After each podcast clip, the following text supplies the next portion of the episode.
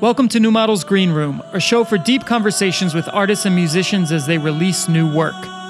In this episode, we're joined by Lyra Pramuk, who just put out her debut album Fountain on Icelandic label Bedroom Community. A self described concept queen in the age of conceptronica, Lyra's personal beliefs and past intensely inform her practice, built around using her voice as the record's only source material. The resulting music, however, expands beyond an individuated experience for both the artist and the listener. I'm Lil Internet, joined by New Models host Carly Busta, Dan Keller, and today, the writer Jeff Mack. Here's our conversation with Lyra Pramuk. So we're here in the studio with Lyra Pramuk, uh, who is a musician and music producer. Can we say? Yeah. Uh, her debut album is called Fountain on the Icelandic label Bedroom Community. I'm Carly Busta. I'm Daniel Keller. I'm Jeff Mack. I'm Lyra. I'm Lil Internet. okay. So anyway, so we're here. We're a couple weeks out from your album release. Uh, maybe we could just start by there's this term futurist folk music, which is often assigned to your work. How would you describe what that is? What we should think when we hear that term? I like intentionally assign that to my music. Some, Yeah. s- a promoter used it once, and um, language is really a difficult thing to attach to music, but it sort of signifies folk as like a way of being and making and doing music. Folk as uh, centering around community. Uh, futurist connotes technological tools. It connotes interaction collaboration with technological tools to the extent that that collaboration redefines the aesthetic surface of the music itself and perhaps also my body. So uh, when i think of futurist folk it's it's encompassing a kind of um, you know empathetic forward looking like uh, cyborg post-human kind of music practice that goes forward but also goes back to uh, like a pre-industrialized pre-institutionalized kind of music making as a kind of speculative fiction. Um, where is the local for your folk? Because I mean, I, I feel like yeah, a lot of folk music usually you think of it as being tied to a certain culture, certain location, something like that. So where, yeah, where is the? How does the local operate today in this terms of your music with like a global audience too, community made up of people from a lot of different places? Yeah, I mean, I mean, my my community is has definitely been Berlin the last six years in terms of music. Also, I think that the the locality of this particular project, there's a locality of my body. Like it has a lot to do with my body and also my brain and what kind of music I'm personally interested in. And I feel like there's this very amorphous nature to music community. Uh, it's like this it can be IRL, but it can also be be URL in this way. Yeah. That that that it, it feels very fluid and also like the body isn't just the body isn't just the physical body, but also it's like all of these all of these manifestations and sort of reaching out on other platforms or kind of this this like cybernetic multimedia body that we all sort of have now. Well, interestingly, I mean, for some context, so you've performed with, um, you've toured with Holly Herndon and also with Colin Self. Yeah. And um, you've worked as a performer in uh, the work of Donna Huanca. You also work closely with your brother, who I think mixed your album or did Yeah. some production on your album, Ben Pramuk. Um, yet the voices, when you listen to Lyra's album, maybe we can share a sample of it as part of this.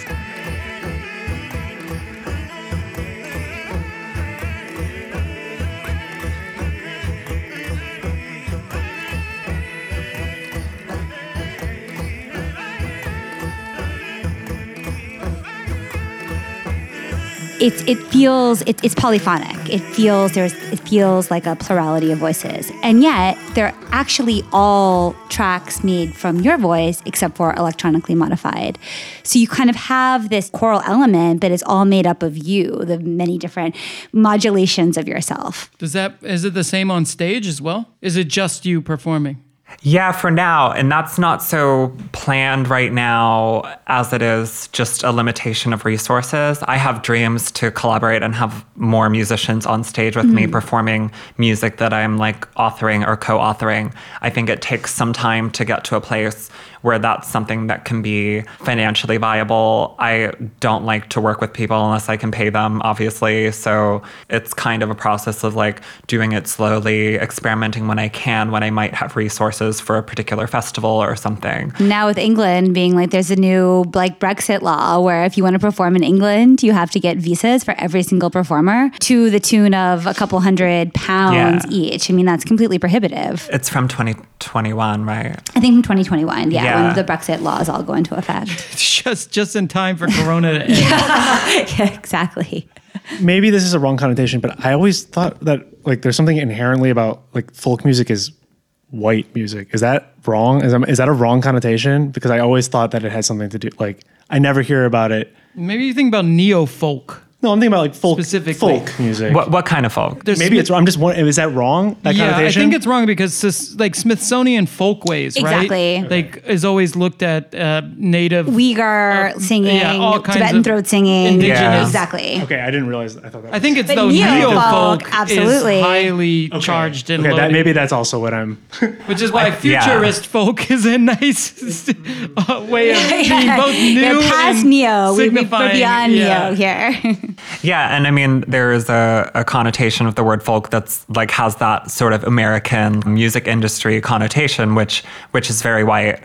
Um, but Beards but and one of my favorite, bluegra- like bluegrass are put together. I think in certain Oh, categories, right? right, right. So Yeah. maybe that's Grammy it. category is probably like folk bluegrass. or like one of the best American singers ever that not a lot of people know about, but who inspired like Bob Dylan and Joan Baez and Janis Joplin to do music was Odetta, this singer from California who was like born in the 1930s, and um, she was she was a like a bass and a guitar player and a, a bluegrass, blues, folk, rock singer, and she like did everything, and she was she was like really incredible and influential, and she she was a black woman, and like like that's just another example of where like a lot of people think of folk as white, but like actually as in a lot of American music, the the roots are very black or very not white. Right. I mean, it is interesting. Like when we think of, so, you know, Simon Reynolds wrote this article like a couple months ago where he called out a lot of people in our scene as part of this thing called Conceptronica, which he said a way for artists to compete in an attention economy that is over, it's like uh, oversaturated, we'll say. I can't read my own handwriting, uh, while reflecting their enthusiasm for a vast array of roles. And one thing that I thought about, and, and, and another criticism that he has, or I wouldn't even say criticism, another like observation he has is that the music that's being made now that there's an uh, an onwardness and endlessness that seem to be hallmarks of the 21st century cultural production. So we get to a point where the challenge is no longer how one can take something farther, but where someone can place something. So folk becomes important in in finding a home for something, finding a reference point.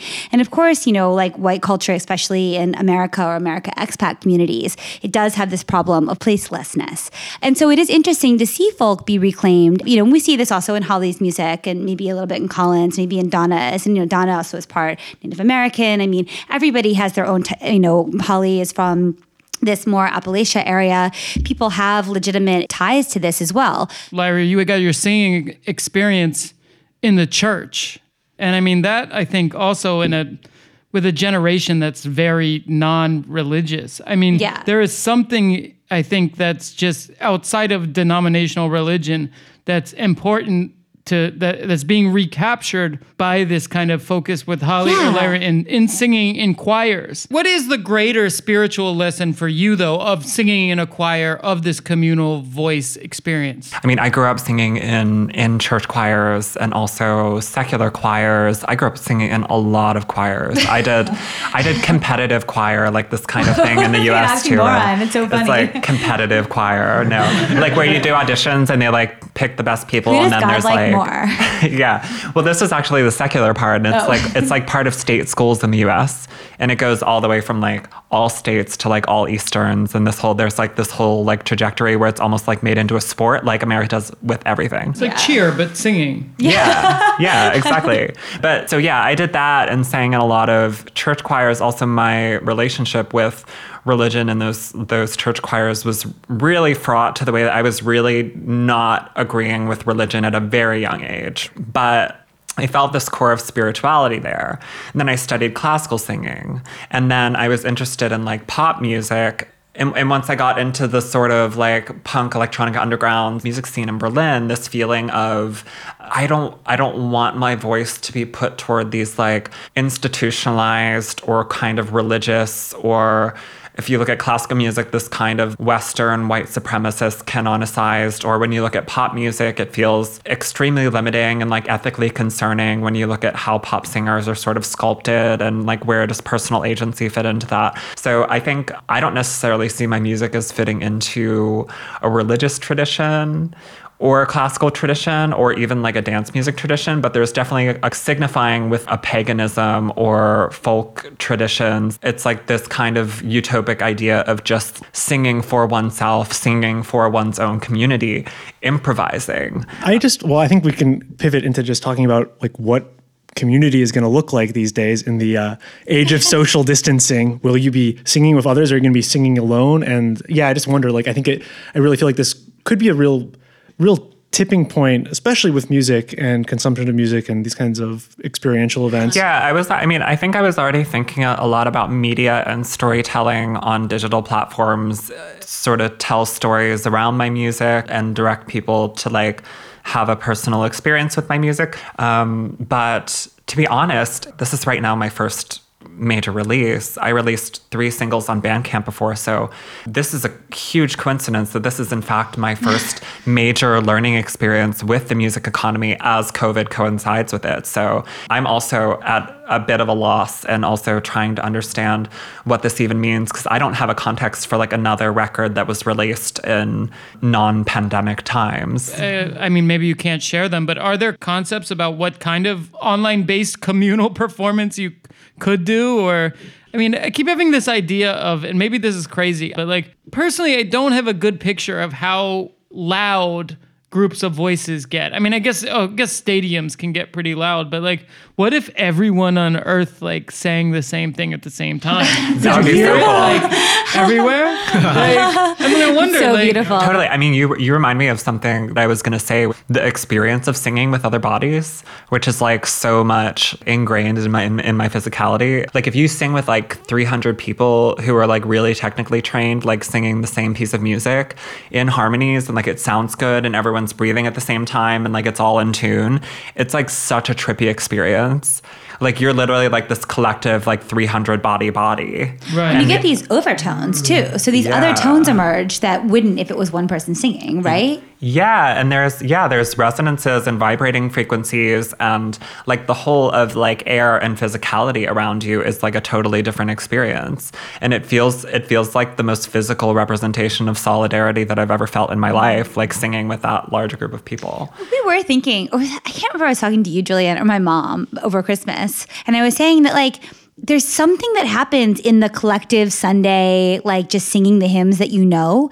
And I don't know, to me, it's inexplicable. I'm sure there's a scientific reason for it, but there's something that's cathartic that releases dopamine in the brain that makes you feel good and part of a larger organism. It gets you out of your own ego. And I don't know what that is, but I do think it's a huge loss that we don't have these moments anymore when we can all sing together. Except, I guess, at the like pop concert where like, you know, the performer puts the mic to the audience and everyone like sings like this this isn't exactly the same, but I, I, I mean, if you've been to a Muslim co- like Muslim country, the call to prayer is very much that kind of Yeah. vibe. And I mean, yeah, depending on your mood, it can be really spiritual, or at five in the morning, it's, it's not. But yes, but uh, but yeah, no, I feel like that's maybe the closest that you can feel to this. Just like everyone singing at the same time in the world, right? Yeah, I mean, in in my old apartment in uh, Wedding, I just moved, but one of my neighbors would sing the call to prayer five times a day, and um, he had a beautiful voice, and I was just like all the all the time, just like I'm so happy I live in Wedding. yeah. like and no one's complaining about this and it's like so like like yes like and he, he was so, so beautiful So I listened to your MACBA Museum of Contemporary Art interview in Barcelona, and I, th- I was kind of thinking of Hakim Bey. He, I mean, he be- he wrote Temporary Autonomous Zone. He became kind of famous in the rave scene. He's a bit problematic for his uh, position on boy love, but anyways, he really inspired rave culture, but he hated electronic music because he, he thought it was like cold and computational. And he he was like, oh, the ravers get everything right except for the music. And they should have like live improvised like wild melodies and twirling time signatures at rave parties, and then they'd be doing it Didgeridoos. absolutely Only right. didgeridoos. kind of yeah yeah you know i was like uh when i read that of course i was like uh man what is he talking about like rave music is cool like you'll never have cool improv but you're kind of making cool you suggest a way that that could happen i kind- think And your time signatures are kind of twirling. Like ah, you do you. mess with that those But kinds of I guess- orthogonal. But my things. My reason for this introduction, though, is like if you do consider it a political act to improvise music or to move away from the sort of prescribed rules of pop or uh, electronic music and focus on the voice, focus on improvisation and the, your live sets, which I believe you do. I forget sometimes that I did play a lot with like time signatures and harmonies and stuff in the music, but I really did. I really, really tried to like go many directions in terms of like showing what it like like I think think there's one track that's in 3 and then it goes into 9 and then there's another track that's in 6. But you also get sort of a, a lot of polyrhythms in that, so sometimes it doesn't even feel like it's in 6 and then there's there's like I think three of the tracks are sort of in normal four, and then two of the tracks there's no time signature, and it was just arranged just like musique concrète, just like tape, just like placing stuff. I think it was in in Cairo in the 40s. There was like an international conference on the state of um, Arabic world music, and a lot of like very renowned composers in Egypt and in the Middle East like came together, but also with a lot of Western intellectuals to kind of look at the state of non-Western music as as the sort of Western music industry was being industrialized and spreading all over the world. So they were realizing that like a lot of like kinds of modes and scales and rhythms that were native to to Arabic music, but also to, you know, Indian music and other kinds of Asian music, that they were going to be sort of rooted out and they were gonna lose to like the 12 tone scale of Western music that Which, that especially with electronic equipment. Yeah. right, is, Oh, is the yeah. only option you have if you're buying a synthesizer with a 12 tone Western scale. Right. Just wanted to but continue. Yeah, and so there's like ethical and also kind of like decolonial frames too that like a lot of that standardization of rhythm and scale in the Western music industry uh, makes it a lot easier for things to like blend together and to sell things and to make a musical language that can be like scaled and is relatable, but also like it made it easier for like instrument manufacturers to like manufacture pianos and instruments and that there was like standardization and that they could like sell those things all over the world. But a lot of other kinds of music lost out to like Western mainstream kind of classical pop music as the record industry also progressed and got more lucrative. So I think I don't know, in the fallout of the music industry, in the fallout of the relevance of, of recorded music, um, I think it's such a good time to look at what is the place of performance? What could it be? What is the place of all these other kinds of musics that lost out to this kind of monolithic musical culture since like the 1930s?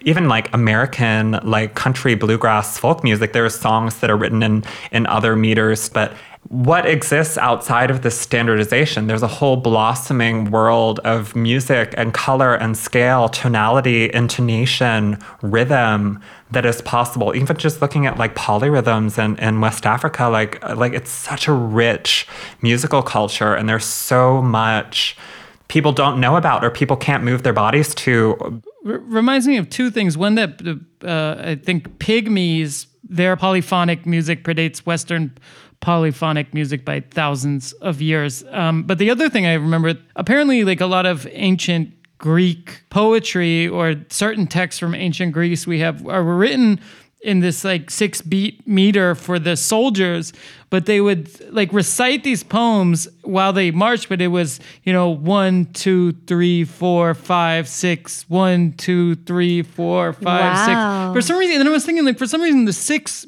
beats, like it never feels like it resolves. It keeps you like right before you. I mean, maybe that's just because I'm used to the four four, but it also feels like No, you it does. Like, you want the seventh. You need you, it You never get something. a Right. closure. You don't get this kind of like um, rat hitting the lever like conclusion Yeah, and, right, right, and right. start again. It's like you're always in this uh, position of moving forward. So I think yeah, even meter can affect people in a in, in a significantly different way than you would normally from four four music. I mean, music is just to like say it again really clearly. I mean, music and music meter is a great like metaphor when we think about how the world is being quantified right now. We're putting into certain systems, and the kind of systems that you put the world into will shape the world and will make certain things possible, but will limit other things. And that is such a beautiful example when it comes to music and polyphonic harmonies and like polymeters or non-Western orthogonal meters or however. It, it also moves into a, a fraught territory, but one that might have relevance here of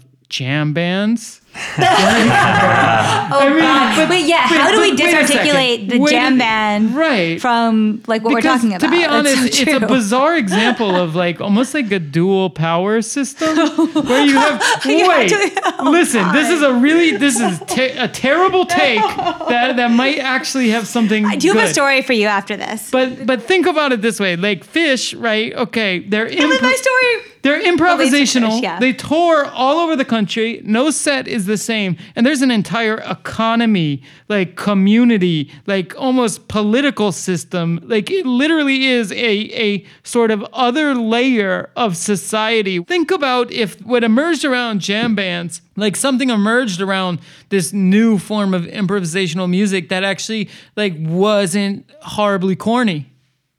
Like it could be powerful Yeah. and significant. Yeah. And for some reason, it happens around improvisation more than other types of music. It happened with the Dead. It happened with um, it happened with Phish. Um, yeah, I, I just feel like something about improvisation. be- I guess because it's always evolving and you're part of a longer process, that it it can sort of be generate these sort of um, alternative communities around it. I don't know. Maybe there's something inherent there. Do you see any potential in jam, like the jam band model?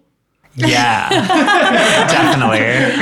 I think like actually the kind of core of jazz music was improvisational. Right. And there's so much amazing jazz music that's like ornately composed on paper. But but there's like there's like a whole practice of jazz that evolved into like free um, free improvisation and this kind of like um like really visceral physical like group jamming setting rules following conditions also you could like relate it to like kind of like larping or role playing in this way of like musical musical role playing there's huge potential for that and and it's also fun to just like set random limitations like that. Like say like okay let's try to do like this meter this key or like when we get to this certain time mark like try to do something else. Everything i do personally on this on this solo record was like it's like basically all improvised. Some of Ah. it then like turned into or s- turned into some more traditional composition kind of stuff or traditional production, but like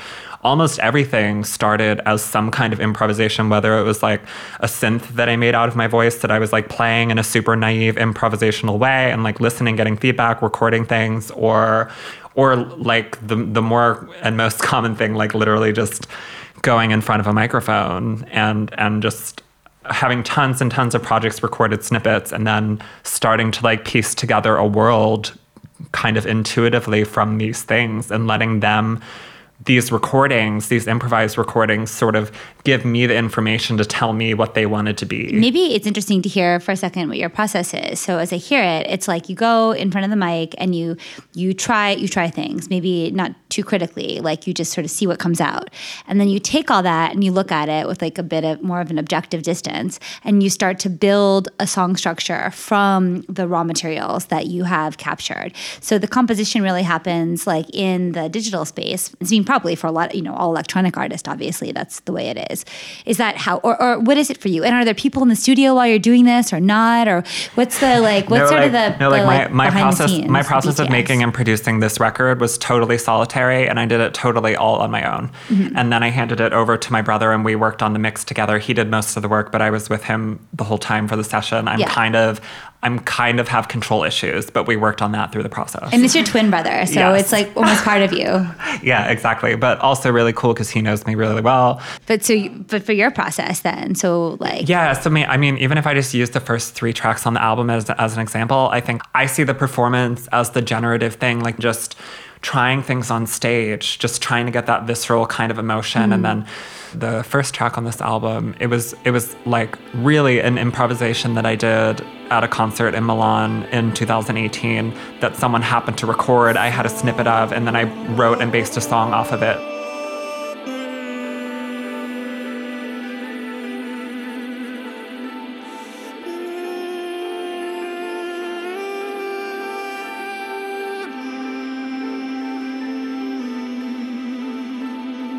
Like, oh, that's like a nice melody.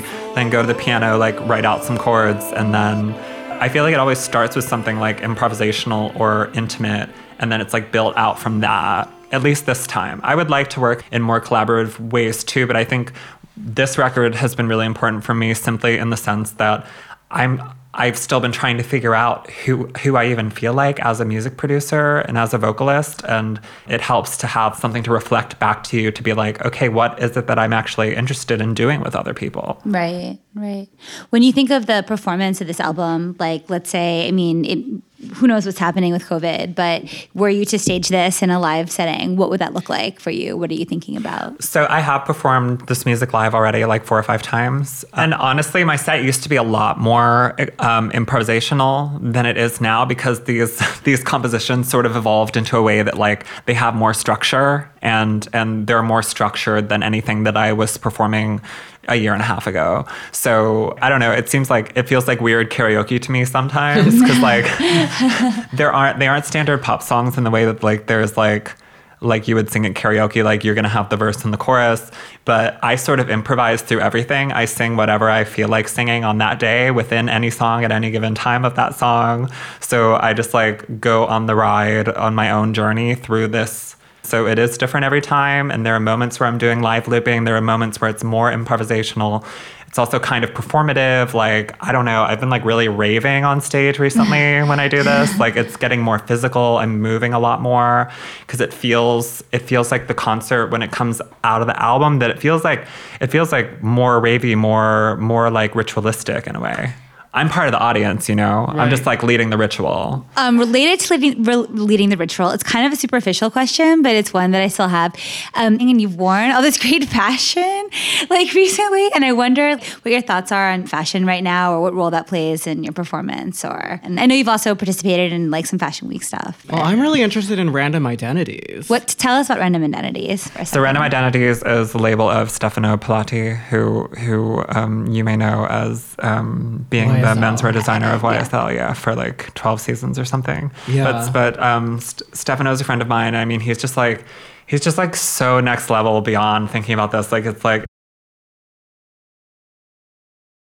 unisex menswear for like everyone, very post identity politics. Unisex menswear that does mean like all garments are like f- fair game. I mean, it's a lot of tailoring because that's Yeah. like what he does. Um, it's like very tailored stuff, but it's it's not just like suits and blazers. Yeah. It's like yeah, I mean, he's just like he's showing this huge vocabulary of like possibility, and it's it's very um, what's the word? It's very um, Multitudinous?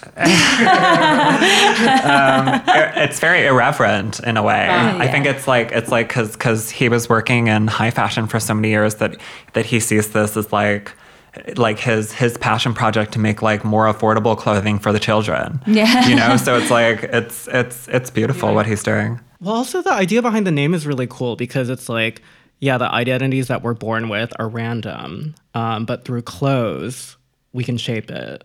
Yeah, I guess there's a lot of associations with that name too. Like I've I've sort of tripped out thinking about random identities. I just think it's Yeah. surveillance, of course. Like random identities you get captured. Going back to spirituality, though, um, I wanna I wanna go back to this. Like, what what is spirituality for you now? I think I have a really, I think I have a really personal sense of spirituality, and um, it's. I mean, it's difficult to describe. I think you can hear it in my music. I, I find my music is like kind of devotional in this way that I'm like constantly kind of professing love and kind of reveling in not knowing answers to questions that I'm asking and and being okay with that, being okay with the fact that I don't know everything. That's part of my spirituality. It's also just like nature has a lot to do with my sense of spirituality, like the concept of nature. Um, the concept of not of the natural, but just like life um, and being a part of life in, in the sense of like um, outside of human society, you could say. Do you go hiking? Do you go to the woods? Do you I go- love to go hiking. Do you yeah. forage as well? Um, I okay, so I'm not that advanced yet, but I have aspirations. Foraging aspirations, I think, is like I that's what have- we try to get all of our guests to do. yes, I have foraging aspirations. In November, I I went on a hike in Oslo with Lars Holdhus, and it was really nice. It's one thing for you not to know something and accept it personally, but do you believe in the unknowable? Yes, I think Well, that's that's also Yeah. gender. yeah. Yeah. This is often our def- we're always talking about we have a spiritual and determinism determinism. We're always thinking about that. podcast. I'm not a determinist. I'm a materialist. It's not the same thing. Okay. Let's- and but we do the working definition that we do have of like the spiritual that I think is maybe agreeable among all of us is like the unknowable ends up the spiritual occupies that space of that which we don't know. And some people are going to call that God, some people are going to call that something else. Some people just have a sense of it, but that's where the spiritual lives in the unknowable or the cannot yet be determined. Yeah, I, I I identify as that with that. That's beautiful. yeah, definitely. I think I think also like there's there's there's many camps of like very progressive, artistically minded scientists who see the entire history of science as a kind of journey, kind of a sensual journey into that unknowing. You know, I think science itself is always thought of as this like cold mathematical, statistical kind of thing, but at, at, I see it as a very romantic thing. And when I hear actual scientists talk about their work, it's usually really romantic. I mean, for sure. And the metaphors they use to describe what they're saying Yeah. totally like border on the occult often. I mean, shout out Machba again. But Yeah. It got me it got me listening to Ursula K. Le Guin all day long. Um, Yeah. And I mean, one thing she said is like she, she- when asked about spirituality, was, she said she does not understand how uh, science and religion or spirituality like cannot coexist, like or how they do do not coexist perfectly together, and that I tend to uh, agree because I think science is ultimately just finding out more and more about what is in the realm of spirituality or religion or Giving magic. names to it or giving or giving giving structures to try to understand it. But uh, I wanted to ask there was a, you also mentioned a Ursula K. Le Guin uh, piece that I actually didn't get the chance to read, but I think it was telling is listening. Oh my or- gosh, yeah. But can you can you just run us through like because I also think about your I mean most of your music it doesn't have lyrics right it's almost like glossal glossal They have titles glossalia. though. Yeah, but it's so um so I mean in a way it seems to me I mean music is its own language. It has emotional correlates. Um so it do, it is does communicate. But I wanted to ask about that essay in particular if if and how it applies to your music but also just give me a rundown of it because I'm curious. So I wanted to mention too, and you brought up Ursula K. Le Guin earlier. Um, uh, her father was a cultural anthropologist. He had a, a beat up copy of the Tao Te Ching from Lao Tzu that was translated into English in like 1890. So she grew up around this copy of the Tao Te Ching.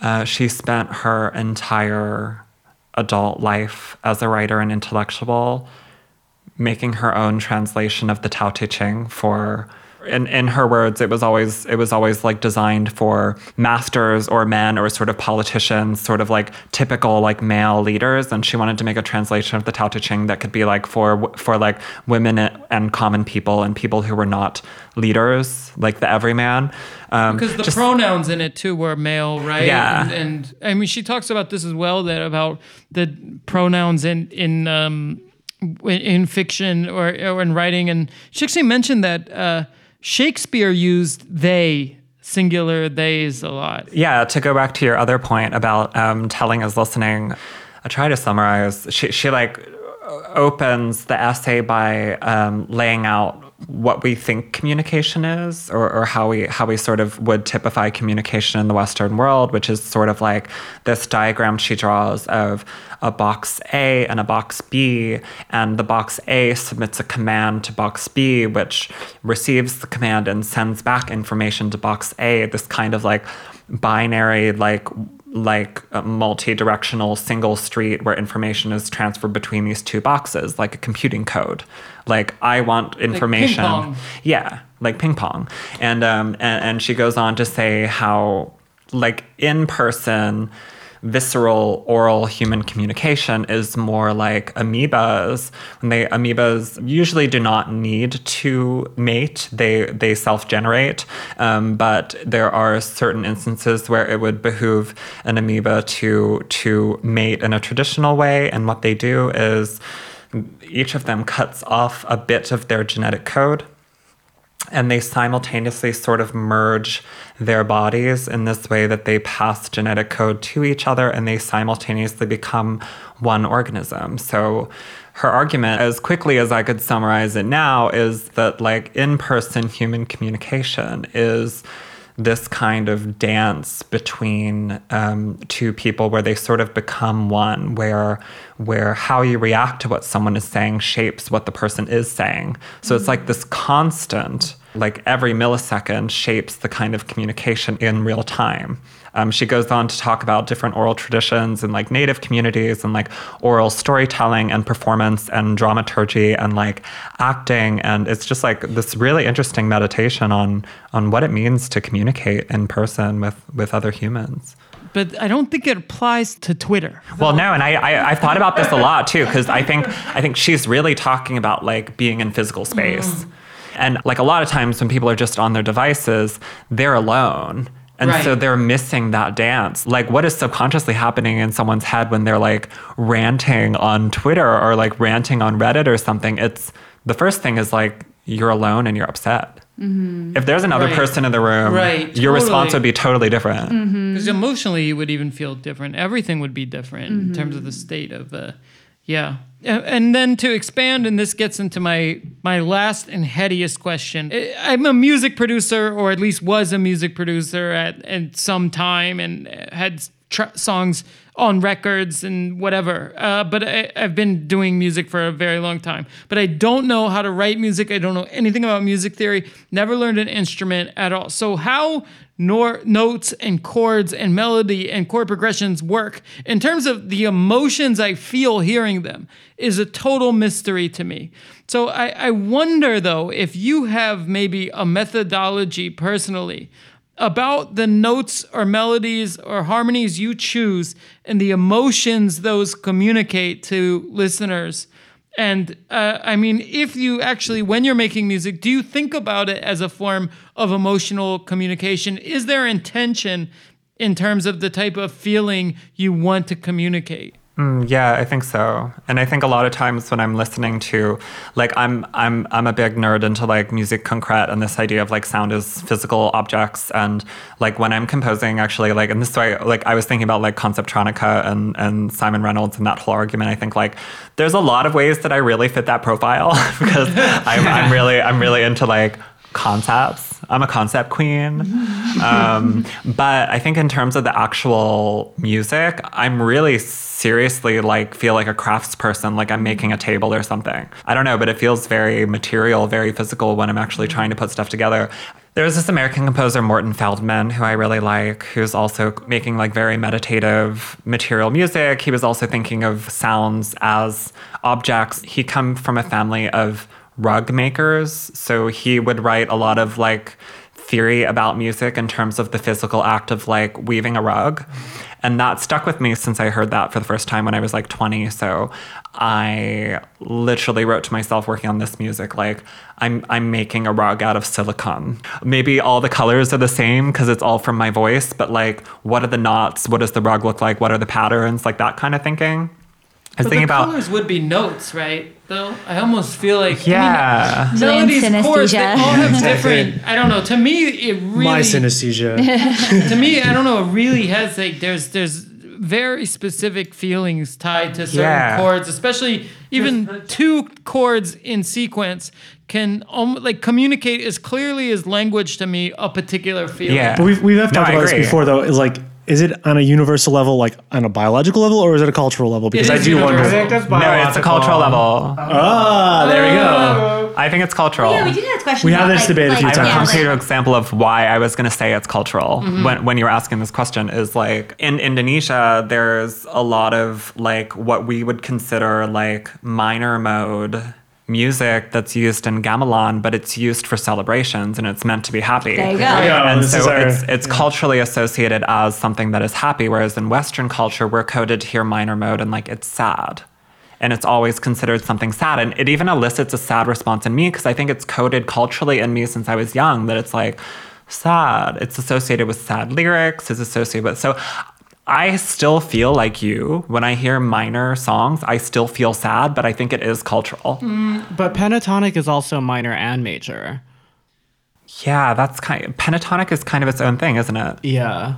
But I do think the other thing, though, I've heard when investigating this, because this has been an, an, a bit of an investigation for me, and and we've talked about before in the podcast, but is that I, I have heard that the right there's these minor scale songs that seem happy to certain cultures, but at the same time, that culture's idea of happy is actually like our idea of happy, like the happy birthday song, is just so saccharine to them. It's not even a realistic emotion. Like so, the the the happy it is is just like it's a different. It's it's still happy, but it's just a, a more muted, more uh, in tuned. You mean like you mean like the difference between like happy in America being tied to the idea of a capitalism happy, Yeah. of accumulation, of growth, of like mm-hmm. ascendancy. Whereas in other cultures it might be of like sharing something, of like having intimacy or it with might a group be a of more friends. medi- med- meditative, right, something more meditative. So happy. maybe even the definition of happy has changed. This is just a fragment of something, and I don't know about any of this that I p- picked up. But isn't there something like maybe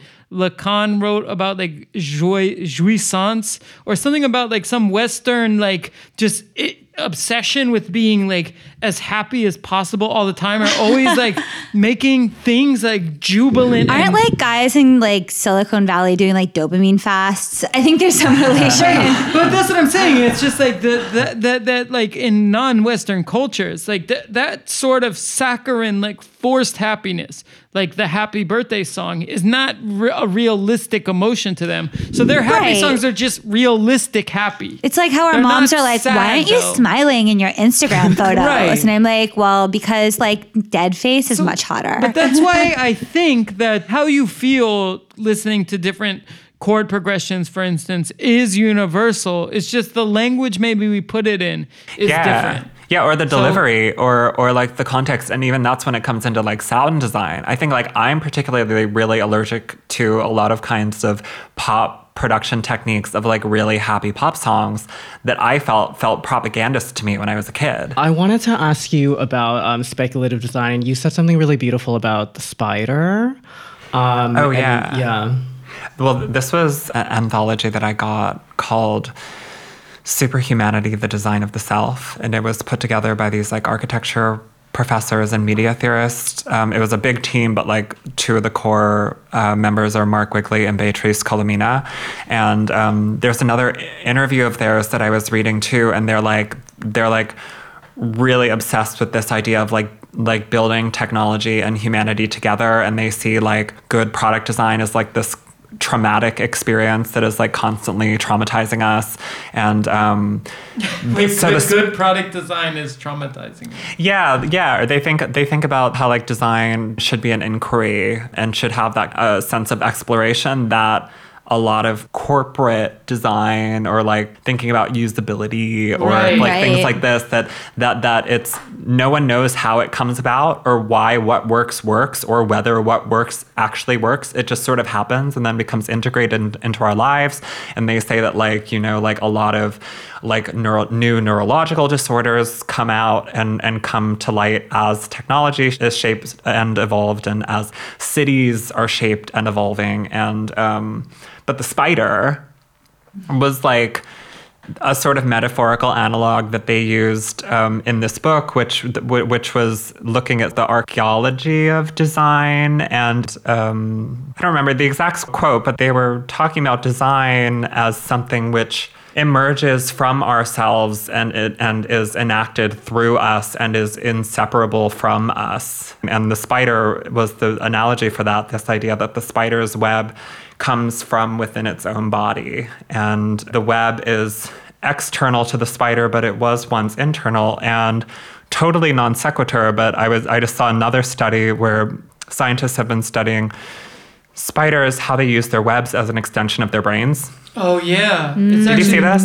Yeah, it's actually physical code, like it- yeah, like memory or code of it's Yeah. Or it also no, it's a sensory organ. Yeah. Also, Oh wow. Right? Yeah. Like, Wow. Yeah, like there's there they have this whole complicated code of understanding nature and prey and their environment and their own bodies and where they are through the web that scientists are just starting to understand that it's not arbitrary. And like I've thought about like speculative design and this whole movement of speculative design that's been around now for what almost like 20 years. And like I think a lot about my my life as an artist, as a performer, and my music in terms of speculative design and taking in these kind of ideas of like designing oneself or even seeing one's output as an extension of oneself. Releases or albums or maybe something you produce even as a kind of gestation or a kind of birthing. For instance, if we're living in a society where we have where the population is way too high, imagining also a possible future where there are limitations on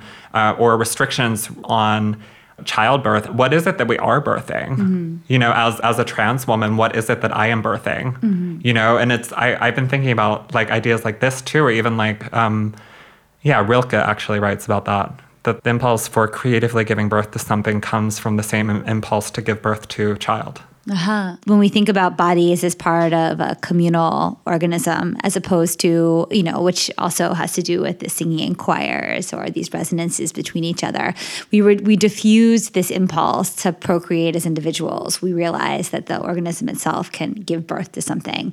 Um, it doesn't necessarily need to be another human being copy. Yeah. What's also really interesting about this idea of like design and technology and hum- humanity being more enmeshed than we traditionally think about them.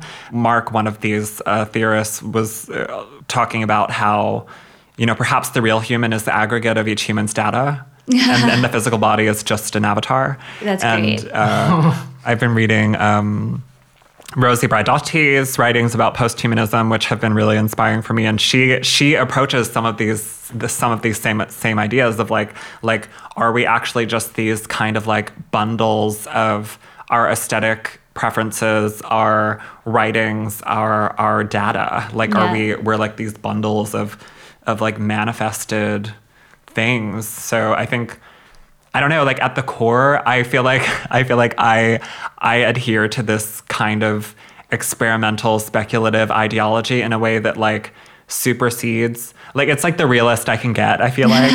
like in terms of thinking about like identity and this kind of thing where it feels that feels so real to me that it feels like actually going back to talking about like a more anthropocentric idea of what it means to be human without saying like oh that digital stuff isn't a part of who we are like oh going no! back I mean, of course, it's part of it for sure. I mean, there's an Yeah. idea of humanity that says like we're human the moment that we have a tool as an extension as part of us, whatever that is. Right. It's the moment that we're actually human.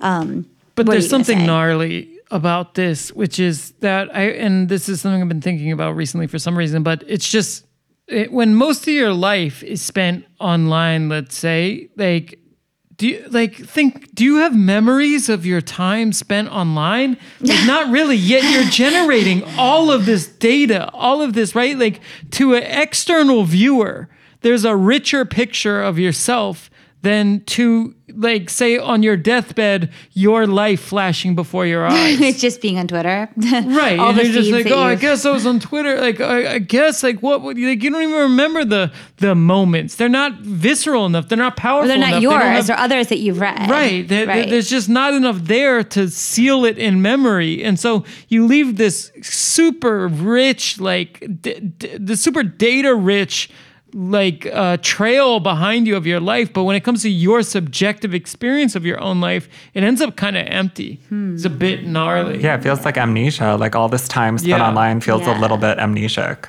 yeah. But to someone else, they could get a really clear picture of of your thoughts at the time and what you were going through, but to yourself, the it's, aggregate person that you're but you- acting as. shit's yo, it's fucked up. really, this shit is gnarly. but what you said just reminded me of that. Um, Yeah, and no, it's it fucked up. I need to, yeah. Totally. What is the difference between designing the body and designing the self? I think it, I think it's very connected, and I guess it really depends on. I feel like that's an individual question For you. for everyone. I feel like everyone should have the agency to answer that question on their own. But for me, what is the difference between designing the body and designing the self? I think they're related. I think designing the body is one aspect of designing the self. And I, I, I guess I guess following this logic of of perhaps like the larger digital aggregate of oneself, that that's the self. Yeah, does the self have to be singular? Could it be multiple? In the music, it's multiple. In the music, it's multiple, Yeah. and I think there's I think there's a lot of Zoomers who have multiple identities and are just cool with it. like I I don't I don't personally relate to that, but I think I think that there are a growing number of people who are really comfortable having many identities for different contexts, and it's just a part of their lives. There's this older idea, but I mean, you know, like Reena Spaulings was formative to my understanding of like how subject formation works, but it's also based on a lot of Italian autonomism. And there's this line in their novel from 2000, Bernadette Corporation, from like 2003 or four, where it says selves make bodies.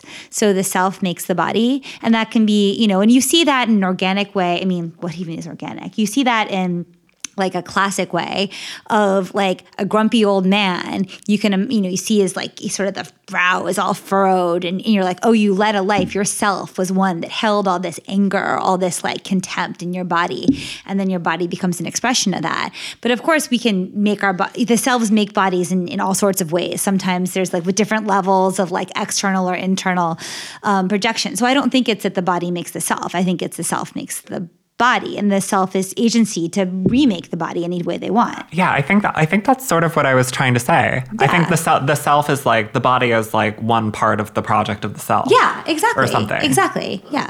a lot of people cannot design their own bodies or their own selves and don't like that isn't something that is like actually available to most people. I think that there's something that's like really kind of yeah, Right, it's new. yeah and it's class available- class based for Right, sure. in terms of being able to actually medically change your No, at all. Like even if you want to like lose weight, not everyone can do that. You can't just sculpt your body. I would I would still say that I would still say that I mean as like Mm-hmm. a woman who like have thought a lot about body whatever for for many years. Um, I mean I, you know people do gain and lose weight. They get pushed into extreme psychological positions where their bodies change. You know, it does not matter what class you are. It does not matter what race you are. Depending on what kind of psychological situation you're in, your body is going to change. Now it's true that sometimes it's difficult to actually say I want my body to look like this and then have it look like that. But there is still some kind of like inner self which ends up producing a body. And i think over time i think as people get older they have sometimes more agency to be when they understand their bodies better they're able to manipulate them more but I, I still do think there's something in the self that changes the body even though yeah i mean we're talking about different levels there's a level of like having like you know external intervention or like it coming naturally from the inside Right, right. But when does Lyra's album come out, and are there going to be any remixes? yeah exactly um, that I mean that's that's also too interesting of a topic. I'm like I'm like totally I mean, like it's a- kind of more significant than a normal remix would be. I would I would love to do I would love to do like a more formal like rework kind of thing. But but that's under wraps. But I would love to see something come out that was kind of taking that kind of spiritual journey and letting people just go take their own hmm. take their. So, own like, kind of journey from from the public steps. or something. Yeah. Cool. How's and your label? What label are you? They're Icelandic, right? Yeah, it's Bedroom Community. They're in Iceland. Um, Have you been there? Did you go visit? No, Like- no, actually, but I, I hope to soon. Yeah. Um, it's all been it's all been digital correspondence right now. Um, and the label managers in the UK too. So like I'm it's, it's like it's like kind of like uh, UK, Iceland. Like it's yeah So I very island, cold island oriented label. yeah yeah exactly. Um, are there any other musicians or other artists inspiring you or that you feel is sort of like co-birthing something at the moment? Yeah, I mean, like I'm, I'm really, I'm really inspired by um, a couple of friends uh, who I feel like have a very in, intensive kind of deep listening kind of material practice to to composition. Um, Callie Malone is one of them, and Caterina Barbieri. But yeah, like I think there's there's like a whole movement of music that's modeling feminist materialist theory and this deeper approach to like listening and sensuality of sound. I feel really lucky to like find contemporaries that are breaking out of a lot of these like stylistic constraints. I'm also obsessed with like if we're talking about like um performance practice, improvisation, um, Giant Swan are so cool. Oh, yeah, in terms of what they do and how they how they've like built their recordings too. It's all out of this like this like collaborative like improvised dynamic. Also, Gabber modus operandi, which is like a, a different lens, but like combining like an Indonesian folk culture with like Gabber and hardcore and like building this whole like ritualistic language, combining all these elements. Do you know Jamila Woods? No. She's in the US um, and she just released this record last year called Legacy Legacy. It's kind of like um, really well produced, really cool, like kind of neo soul hip hop. She's a singer, um, but every track is dedicated to like a really famous, well regarded uh, intellectual, African American intellectual. So she's like, it feels like this like composite of like this library of devotion to people who she's looked up to. She's cool. also like a community organizer. Um, I, I really like her approach to like making pop music. Um, I have this ongoing playlist with like my favorite songs ever. I think I have like 150 songs right now, and, and I swear if somebody who's like really new music theory listened to all of them, they could find some like the Da Vinci Code to like what all these songs have in common. But I wanted to ask you, let's just say in terms of emotional intensity, no matter where that falls on the scale, I want to know a couple of your favorite songs ever. I'm like, I would say I'm really like, like devotion is a word that's really, I use a lot and I identify with a lot. Like the music that I love the most, I feel like devoted to. Right. It's like something like I revere it. Mm-hmm. It's like, ah, So so, like so, maybe so, like, also like, the- like maybe music like that that have like affected you in a significant way and also for like a long time for instance yeah. Um, Midtown 120 Blues by DJ Sprinkles. Yes. That record, I think, really, I, I return to a lot. Um, I think it's so gorgeous. It's so good. It's so gorgeous. And um, uh, certain pieces by Steve Reich that um, have been like like aids to me in my life. oh, like where I it's like gonna rain. well, well, okay. So my my Steve Reich like pieces are music for 18 musicians and um, Oh, yeah. uh, Tehillim Okay. which he was setting i don't know which part but a part of the torah so it's like actually a piece of like devotional jewish music um, it's for four singers and they um, and uh, ensemble and this is tehillim by steve reich. The four singers they reflect each other like delay lines throughout the whole piece. So one starts and then second third fourth and the rhythm is extremely complicated. It's so hard because it changes between two and three like all the time. Mm-hmm. It's like really, really complicated. And the singers like reflect like ping pong all these notes and it's like mathematical in this way. But then the strings, he was really into like rock music. He's like a New York Jewish guy. Like he was he was really into like it's like these like power chords, like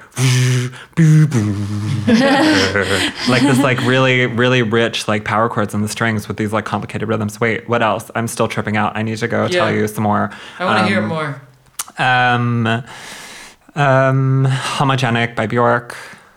Oh yeah, when the title of your album is Fountain, which I then learned is the translation of Pramuk in from Czech to English, Yeah. but it was a Bjork reference, which is the first thing that came to my mind. Yeah, no, totally. she does use the word fountain, and I thought of that the other day because I was like, I was like, I was thinking like, where else does fountain? It's like Duchamp. I am a fountain. Oh, yeah. yeah, and Duchamp. Wait music Music. Um. Emotion. Okay, music. Aggression. What about aggression? Um, I got into, I mean, speaking of folk, I mean, um, I got really into, I never listened to Joni Mitchell when I was a kid. And I got really into Joni Mitchell like the last four years. Like I went like deep into Joni Mitchell. She's like, which song Early or Favorite. late? um, all of it. Yeah. like everything. But I think she was like a prophetic genius, like really, really. But I'll tell you a single track. yeah Um, Fire Gut from Elysia Crampton's record, The Light That You Gave Me to See You. Um, Not favorite, but what's your what's the most played song on your iTunes? yeah, that's another way to do it. Sprinkles, that that Sprinkles record. There we go. Yes. Yeah. Cool. So there you have it. you. All right. Well, should we wrap there? Do you Yeah, think? but so let's get. We, we should just let's wrap with all the plugs. Yeah, like, what's all the data. Okay, so- release date, where you prefer people Yeah. to buy it. So social we'll say media. so we'll fabricate it a little bit and we'll say like right No, we don't need a fabric. a little bit. We'll say like, thank you, Lyra, for coming on the pod. Your record is out March 20th on Bedroom Community Records. It's called Fountain. And uh, what are we missing? Yeah, I mean, it's out on March 20th. Um, watch out for more news. I'm, I'm gonna like be sharing some more stories and like some more intimate accounts of what this music was. So like, watch out for it. Like, have an intimate moment with this record because that's what I wanted it to be. I want it to be like for people to like have their own relationship with it as a design object. Uh, um, and um, what else? Um, buy vinyl or buy it on Bandcamp, but don't stream it on Spotify. And if you don't buy my music on Bandcamp, tell your friend to and buy someone else's music on Bandcamp because that goes more directly to supporting the livelihood of artists than uh, streaming our music for free and not getting any money from Spotify. Yes. And you probably don't use Tidal, but Tidal pays a lot better. you might use Apple Music. If you do, that does pay a lot better also than Spotify. But, Oh. Wow. the best way is to just go on Bandcamp. And even if you support one artist and buy their record and it's not me, I would rather you do that than listen to my music on Spotify. All right. Especially in the time of COVID, super important. Absolutely. All right. Thank, Thank you. you. Thank you, Lyra. Thank you, Jeff. See you next episode. Thanks. Thank you, Lyra and Jeff, for joining us, and thank you for listening to New Models Green Room. Lyra Pramuk Fountain is available on Bandcamp now. To access all of New Models content and to join our Discord community, visit patreon.com slash new models. See you next episode.